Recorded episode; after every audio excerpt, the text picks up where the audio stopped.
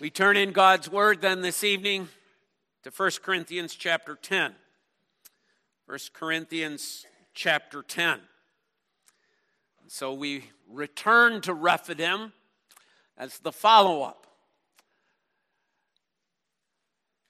Where Paul uses Rephidim as one of the examples by which we are to learn and we are to be instructed First of all, that instruction coming to the church there in Corinth in the midst of all of the worldliness.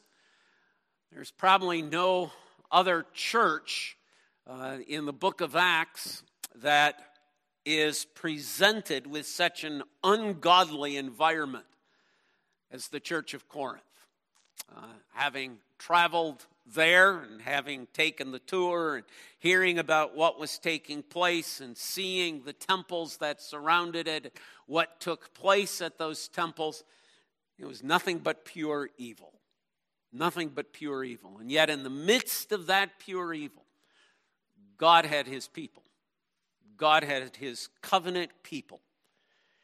But they too are very tempted. They too are very torn. It, it, wasn't like, yeah, we're God's people, we got this all figured out. No, there were problems, there were struggles, there were difficulties. And so Paul is addressing those struggles. And so we read of that in light of the world and the age in which you and I live in as well, needing to once again learn the lesson of Rephidim.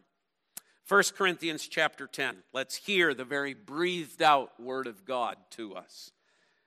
For I do not want you to be unaware, brothers, that our fathers were all under the cloud and all passed through the sea. And all were baptized into Moses in the cloud and in the sea, and all ate the same spiritual food, and all drank the same spiritual drink. They drank from the spiritual rock that followed them, and the rock was Christ. Nevertheless, with most of them, God was not pleased, for they were overthrown in the wilderness. Now, these things took place as examples for us, that we might not desire evil as they did. Do not be idolaters as some of them were, as it is written, the people sat down to eat and drink and rose up to play. We must not indulge in sexual immorality as some of them did, and 23,000 fell in a single day.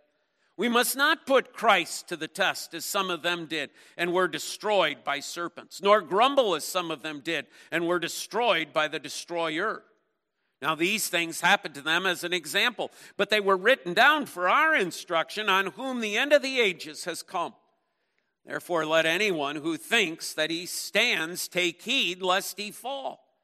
No temptation has overtaken you that is not common to man. God is faithful he will not let you be tempted beyond your ability, but with the temptation, He will also provide the way of escape that you may be able to endure it. Therefore, my beloved, flee from idolatry.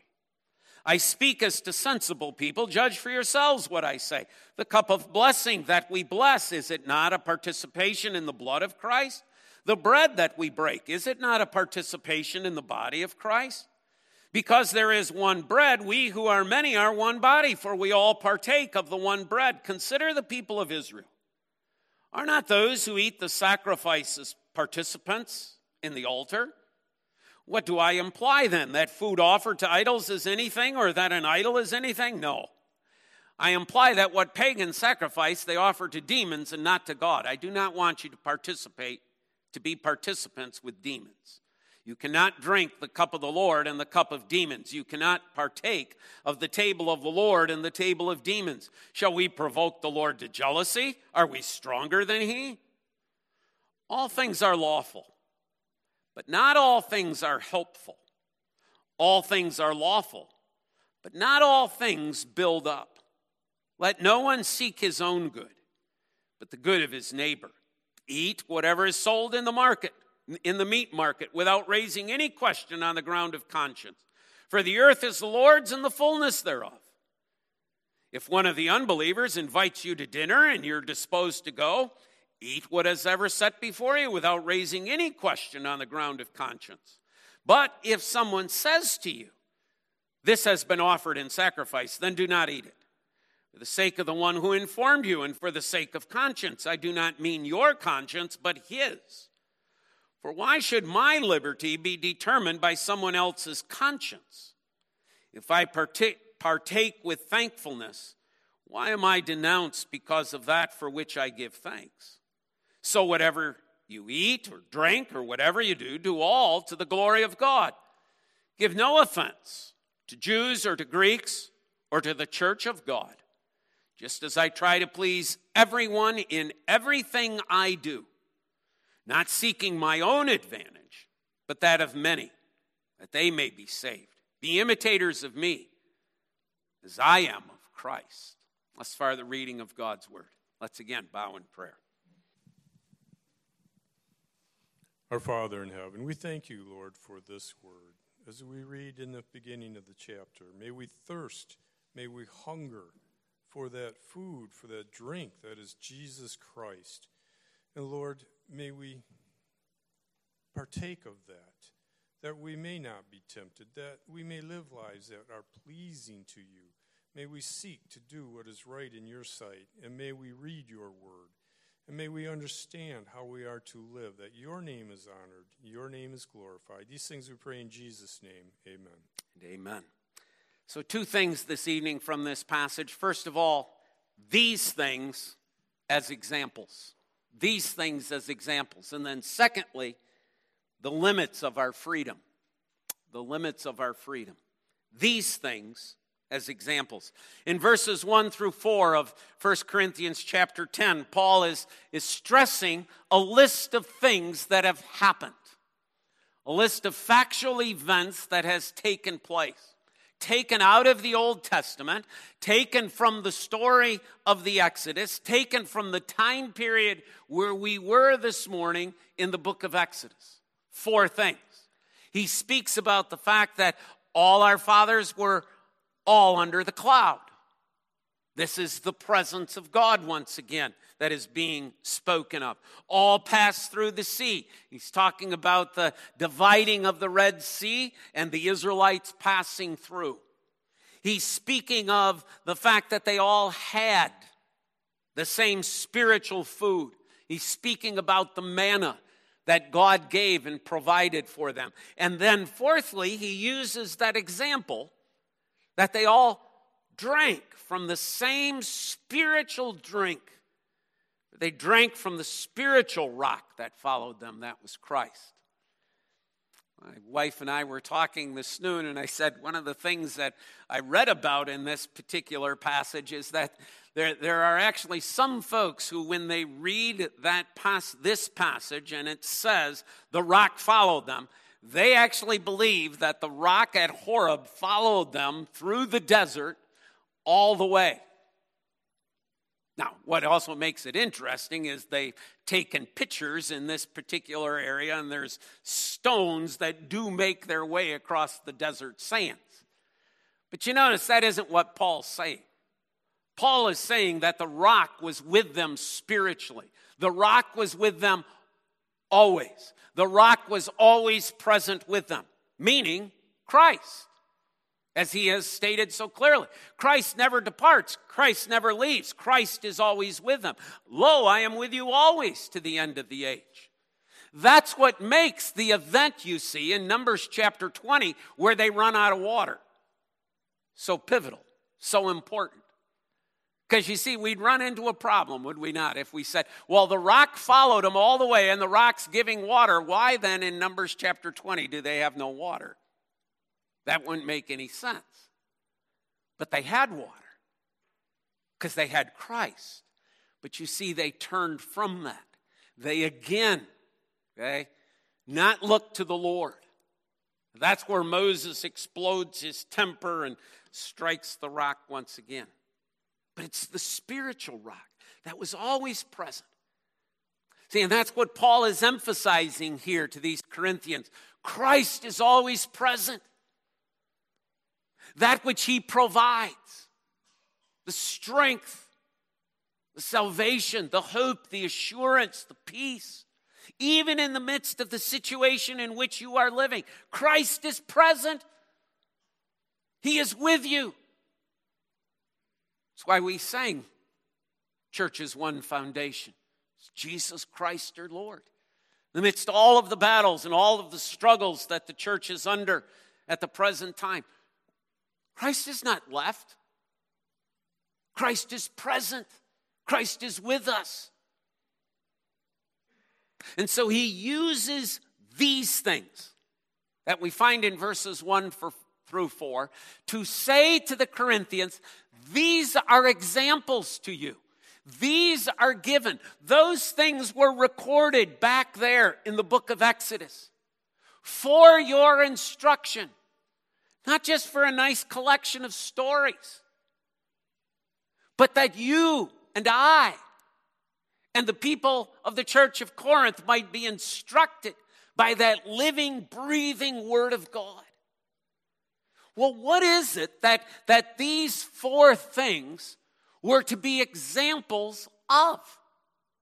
What, what was God trying to teach by those examples, by those four things that Paul is listing here?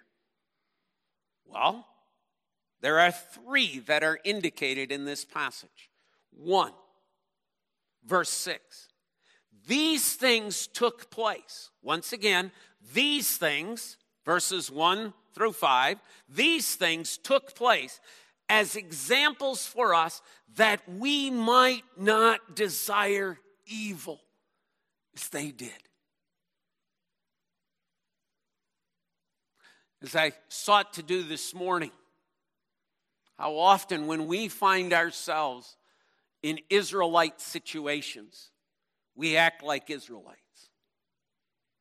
Even though we have this word, we act so similar to these people. Our grumbling, our complaining, our quarreling. And yet Paul says, wait a minute, wait a minute. Look at what happened. Look at these events. Look at the way that God provided. Look at the way God cared for them. Look at the way God delivered them. Look at the way that God blessed them. Look at the way that God enfolded them within His covenant. Look at this. And what did they do? In response to all that God had given them, what did they do? They desired evil. Paul says, Now these things have been recorded, these are written down so that you do not behave like Israelites. So that you and I, faced with the difficult situations of life that come upon us, do not respond like Israelites. That we do not have those desires to turn from God. See, he uses two examples then from that. This, this going after evil. What did they do? The two examples that Paul then give one, verse 7, the idolatry of the golden calf. Do not be idolaters, as some of them were, as it was written. The people sat down to eat and drink and rose up to play. That's a reference back to the golden calf. What were they doing? They were impatient. Moses wasn't coming back and they're impatient. You ever get impatient with God? God not working on your timetable? God not working fast enough? Things not happen quickly enough in your life?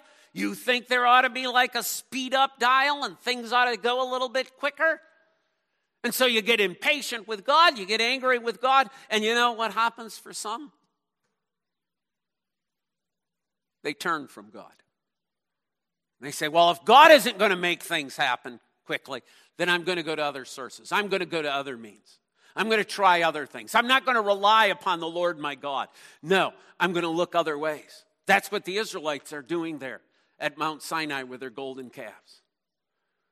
Here are your gods who brought you out of Egypt. And they followed it up with sexual immorality. We'll be like the Israelites who desired evil. And then he includes the next one, okay, verse 8. We must not indulge in sexual immorality as some of them did, and 23,000 fell in a single day. What's he referencing? He's referencing to that which happened by the advice of Balaam to Balak. And the people of Israel are drawn away from the Lord their God to worship Baal, the Baal of Peor.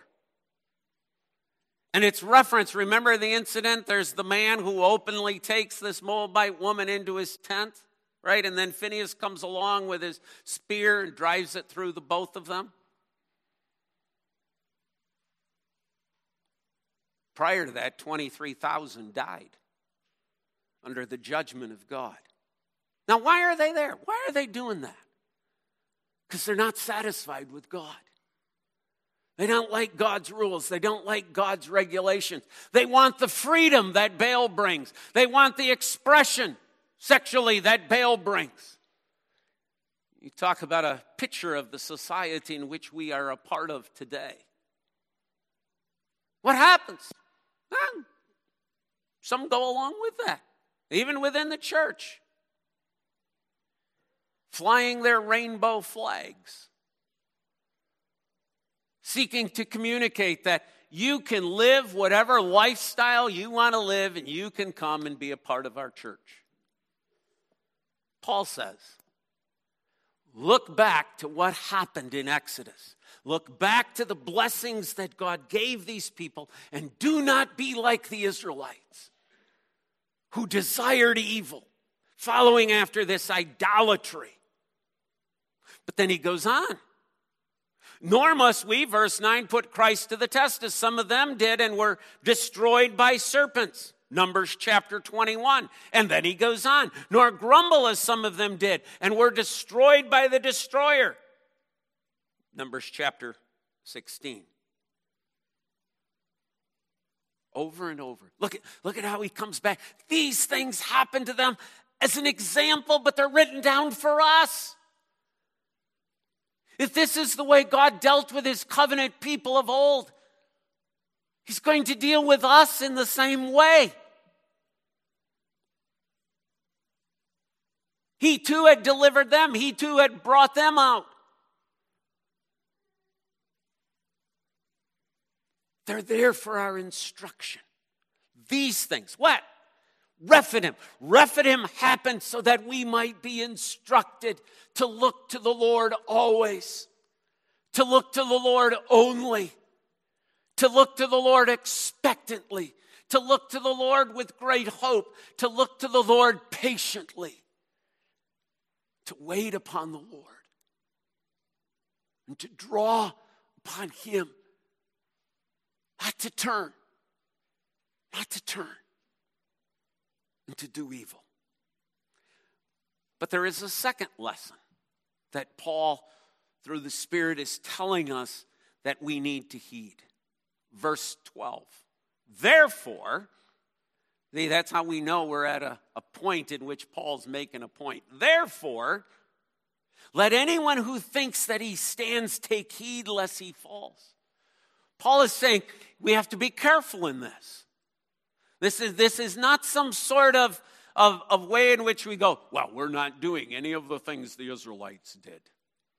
We're not worshiping any calves. We're not worshiping the Baal of Peor. We're, we're not in an open rebellion like Korah. We're, we're not doing any of those things.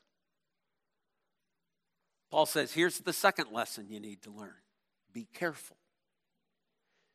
Be careful that we don't become so prideful, so arrogant, that we think we are incapable of that sin. Oh, we see it in others. Yes, the world over there. Yes, those liberal churches over there. Yes, it's all over there. And we think somehow that we're on some pillar and we cannot fall, and there is no way in which we shall ever engage in these things. Careful lest you fall. See, we may say, I would never do what the Israelites did at Rephidim. Man, having, having known what God did as He led us out of Egypt and all those blessings that God had done, knowing that He healed that water at Marah, when I came to Rephidim and there was no water, I wouldn't have complained. No, I would have looked to the Lord my God. Be careful lest you fall understand the sinfulness of your own heart. Understand. See, Paul is writing to this church at Corinth. There are some in the church who are being drawn back into that evil life. And there are probably some are going, not me, never do it, never going to happen. Paul says, be careful lest you fall. Become so self confident. Don't become so prideful. Don't become so self righteous that you think in some way this is beyond you. Be humble. Be humble before the Lord your God. Realize what your heart, even with the remnants of sin that is left in it, is capable of doing. And plead with the Lord that you might stay faithful to Him and always continue to look to Him, not to yourself. Third, these things are examples. One, that we're not to desire evil. Two, that we're not to become prideful. Three, verse 14, therefore, my beloved, flee from idolatry. Lesson number three that we are to learn flee from idolatry. Only in your notes, it's going to say this learn the lesson of distinctions, that we understand distinctions.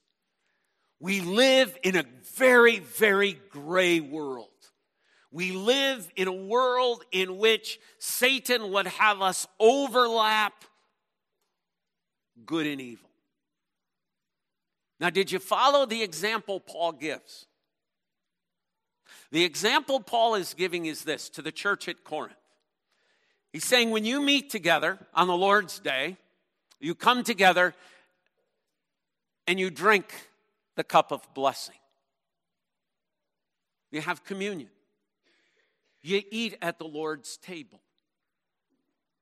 Right? That's why, eh, eh, as I was looking at this and thinking about where this fell, I, I just couldn't, I, I, I kept wanting to go back to something in the Westminster Confession. And the more I read it, it's like, we just had communion. It's like, no, we got to come back to this.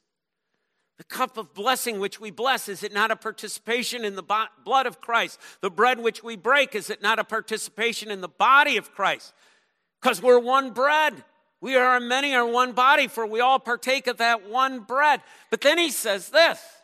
What the paragraph goes on to say is understand that. You sit at the Lord's table.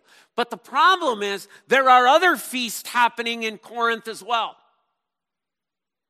There's feasts to all sorts of gods. If I sit at the Lord's table on the Lord's day, can I go to the feast of Diana on Monday? If I sit at the Lord's table on the Lord's day, drink the cup of blessing, eat the bread,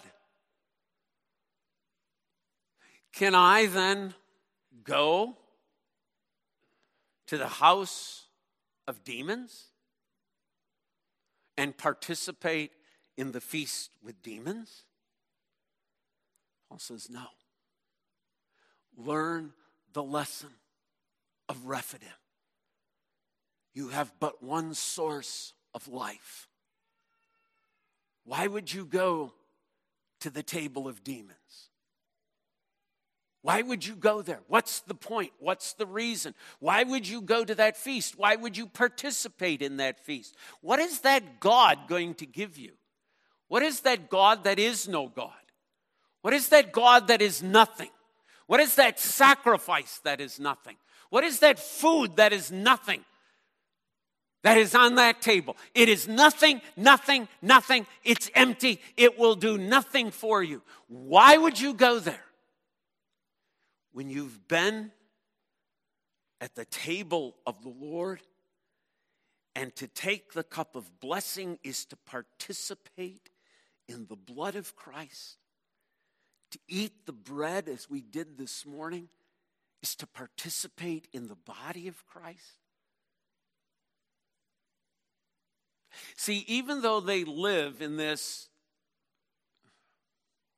horrific culture, Paul is still saying you have to live distinctly. Don't be absorbed by the culture, don't be absorbed by the world around you. Don't, don't just go over there and think, well, what's the harm? I, I, you know, eat on the Lord's Day over here. Tuesday, I go to this house of demons. Right? Now, this would be real easy right? If along Alpine Avenue or 28th Street, there actually was some house of demons, right? And there actually was some god that you bowed down to or whatever, and there were all sorts of horrible things that took place on the inside of that building, all sorts of sexual immorality. Oh, wait. Yeah, it's probably not called the house of demons, but they exist, don't they? Why? What's that going to give you? What more than the rock of Rephidim do you need? What more to satisfy your thirst? What more to satisfy your hunger than Christ? Go back to Rephidim. There, that rock that was struck, Christ supplies all. Learn the lesson. These things happened as an example, and they're recorded and written down for you and I to apply to our lives today. Point two the limits of our freedom. It, it's almost as if you, one might think Paul is switching topics. I, I don't think so in verse 23. I, I think Paul is carrying this on. I think Paul is answering an argument. I, I think Paul, and, and oftentimes New Testament writers are doing this, right? They're anticipating the argument. They're anticipating somebody coming back and saying, But Paul, we're free in Christ. What, why are you putting all these restrictions upon us? Why are you saying we, we can't go to the house of demons? We're Christians. Isn't, isn't everything we do for the glory of God? So if you think about the question that Paul is anticipating, but it's not really Paul, right? It's the Holy Spirit. Then this, this next section is not so separate. I've told you before, I, I really dislike when our Bibles make these big paragraph shifts like, oh, this has nothing to do with the previous thing, right? The text ought to tell us that, not some editor. So if we push this back up, then all of a sudden, this begins to take notice, and, and we begin to realize what Paul is answering. He's saying, Yes, we have freedom. Yes, we have freedom in Christ. But we have to understand the limits on that freedom. First of all, he gives us the principle all things are lawful. That is correct. But not all things are helpful all things are lawful, but not all things build up. In other words, there are things we can do that, yes, we may do as Christians. We may participate in as Christians because we are free in Christ. We are free from, from all of these legal requirements of that ceremonial law that's probably in the background of this text. Yes, we're free from that. But being free from it doesn't mean that it's always a good thing to do. It doesn't mean that it's always something that, that we would say is helpful or is something that is building up of our own faith, of our own strength, or of our fellow believers. So there's the principle, right? All things are lawful, but not everything is helpful. We have to remember that. We have to apply that. Yes, I can do this as a Christian, but is it helpful to do this as a Christian? Yes, I may do this as a Christian, but is this going to build me up? Is this going to build others up? Is this going to build my family up? Is this going to build my wife up? Is this going to build my children up? I may do so, I may participate, But will it build up? See, there, there is a limit there upon the freedom that we have. That's the principle. Then Paul gives to us an example. Now, I hope I don't lose you in the midst of the example, okay? And, and don't make the example the principle. Paul's just providing an example of this. He says, okay, you're walking through the meat market, and there hangs a piece of meat, and you go, that looks like a good side of beef. I like that one. Okay, I see some prime rib in there, and yeah, that's good. Okay, I'll take that piece of meat.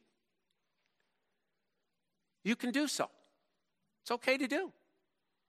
It's all right. Well, what if that piece of meat had been one that had been offered at one of these feasts of demons? It's okay. You don't know that. You're unaware of that. You, you don't know that that it, it's just a piece of meat. It's just hanging there. You're just purchasing a piece of meat.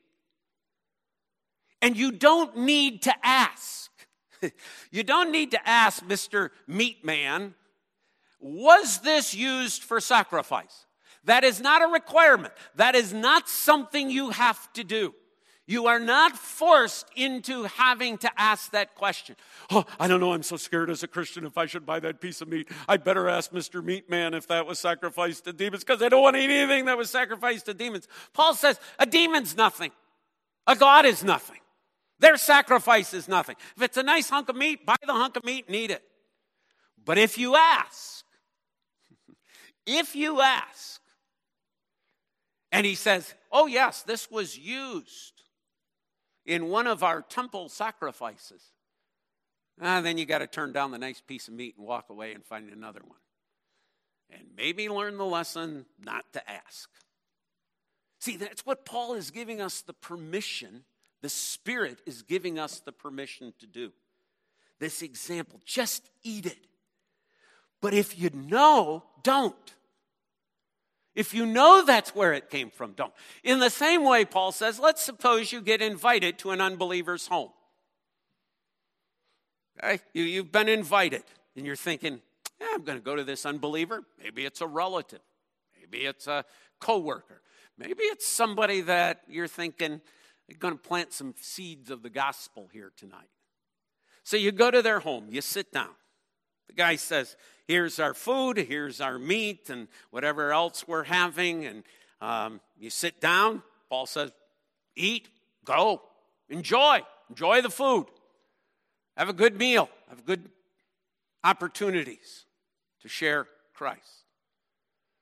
But if the guy says, Now we're going to have a meal, and what I want you to know is this I want you to know that this nice hunk of meat that is the center place of our table that was used as a sacrifice to one of our gods. What does Paul say to do?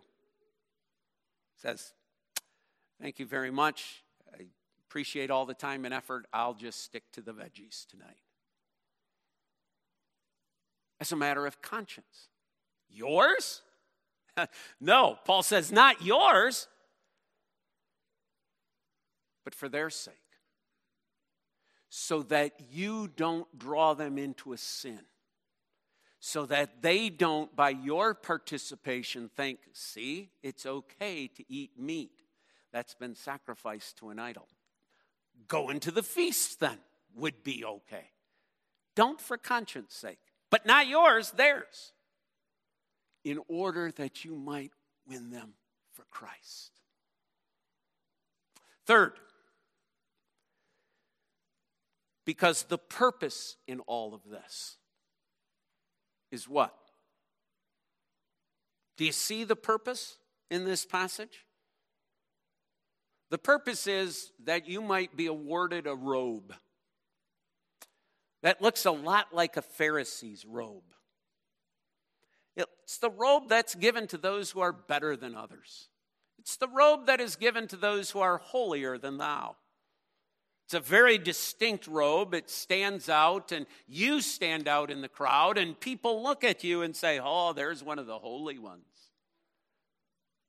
Is that the purpose? Is that the point? Is that, is that why if, you, if the meat guy says this was sacrificed to an idol, you have to say, Sorry, I'm Can't purchase that. If you're at the dinner table with, with an unbeliever and he says, This was meat sacrificed to, to an idol, and you have to say, Sorry, can't eat that. Is, is that so you look like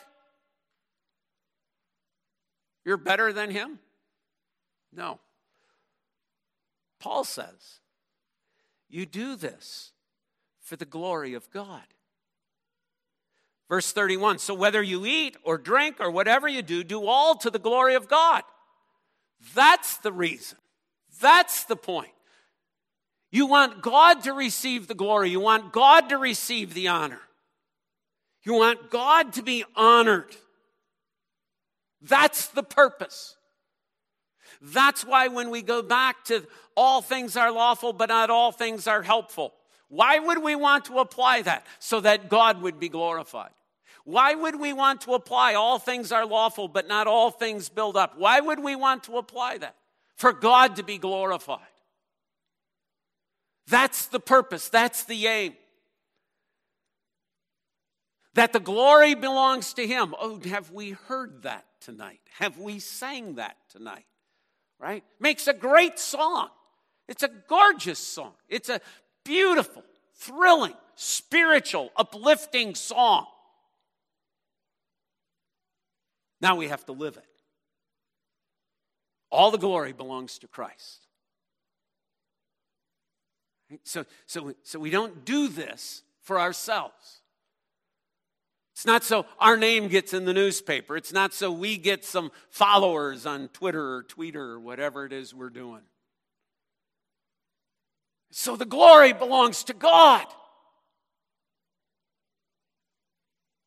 Give no offense to Jews or Greeks or to the church of God, just as I pro- try to please everyone in everything I do, not for my own advantage, but that of many they may be saved. See, the means that Paul uses, the means that Paul applies, is he tries to please. He is not trying to be offensive, he is not trying to be controversial. That is not the means of bringing the gospel. We don't provoke people. We don't antagonize people. We don't poke at people. Listen to the word. Listen to what God says. How are we to live? Give no offense to Jews or to Greeks or to the church of God, just as I try to please everyone in everything I do.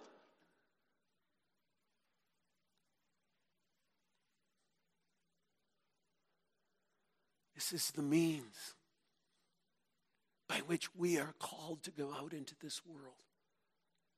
Now, by preaching Christ, to bringing Christ, do we become an offense? Yes. But the offense is the cross, not us. The offense is Christ, not us. See, I can conduct myself in such a way that I am a stench in this world. And I could say, well, you see, I'm just bringing them the gospel. No, I was an offense. I was a stench in this world. And I'm not called to be a stench. I'm called to bring the gospel. And the gospel, it's a stench enough. It's offensive enough. It will antagonize enough. It will prod and it will poke that conscience enough. I don't need to. The gospel does it. And one might say, well, that's a pretty foolish way of evangelism. Yep. That's the foolishness of the preaching of the cross of Christ. But notice what Paul follows it up with be imitators of me as I am of Christ. Paul says this was Christ. Oh, he had his harsh words for those religious leaders, you brood of vipers who warned you of the wrath of God that is to come. But you know what? To a Samaritan woman, it's a cup of cold water. To a demon possessed Gadarene, be healed.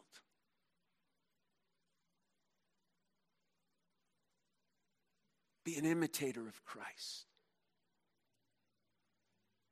Don't be the offense. Let the gospel be the offense to this world. And you and I are to remember Rephidim.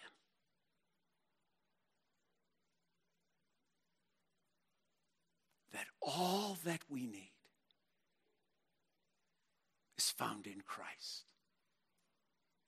And God's people say, Father, thank you. We need this world, word in the midst of the world in which we live in. The world so picks, pokes. And sometimes, Lord, we just want to retaliate like the world. We just want to get back. We need to remember the word, vengeance is mine, says the Lord. Help us, Father, to simply bring the message of the gospel and all the offense that that brings. For when you bring the message of the gospel, you call men to repentance. When you bring the message of the gospel, you bring Christ alone. And when you bring the message of the gospel, you bring a message of holiness that comes through the work of the Spirit in hearts and lives. Ah, oh, Father, help us to hear your word. Help us to humble ourselves to it. But help us to go forth in this world as the imitators of Christ, bringing the message the gospel of our Lord and Savior Jesus Christ, in whose name we pray. And God's people say, Amen.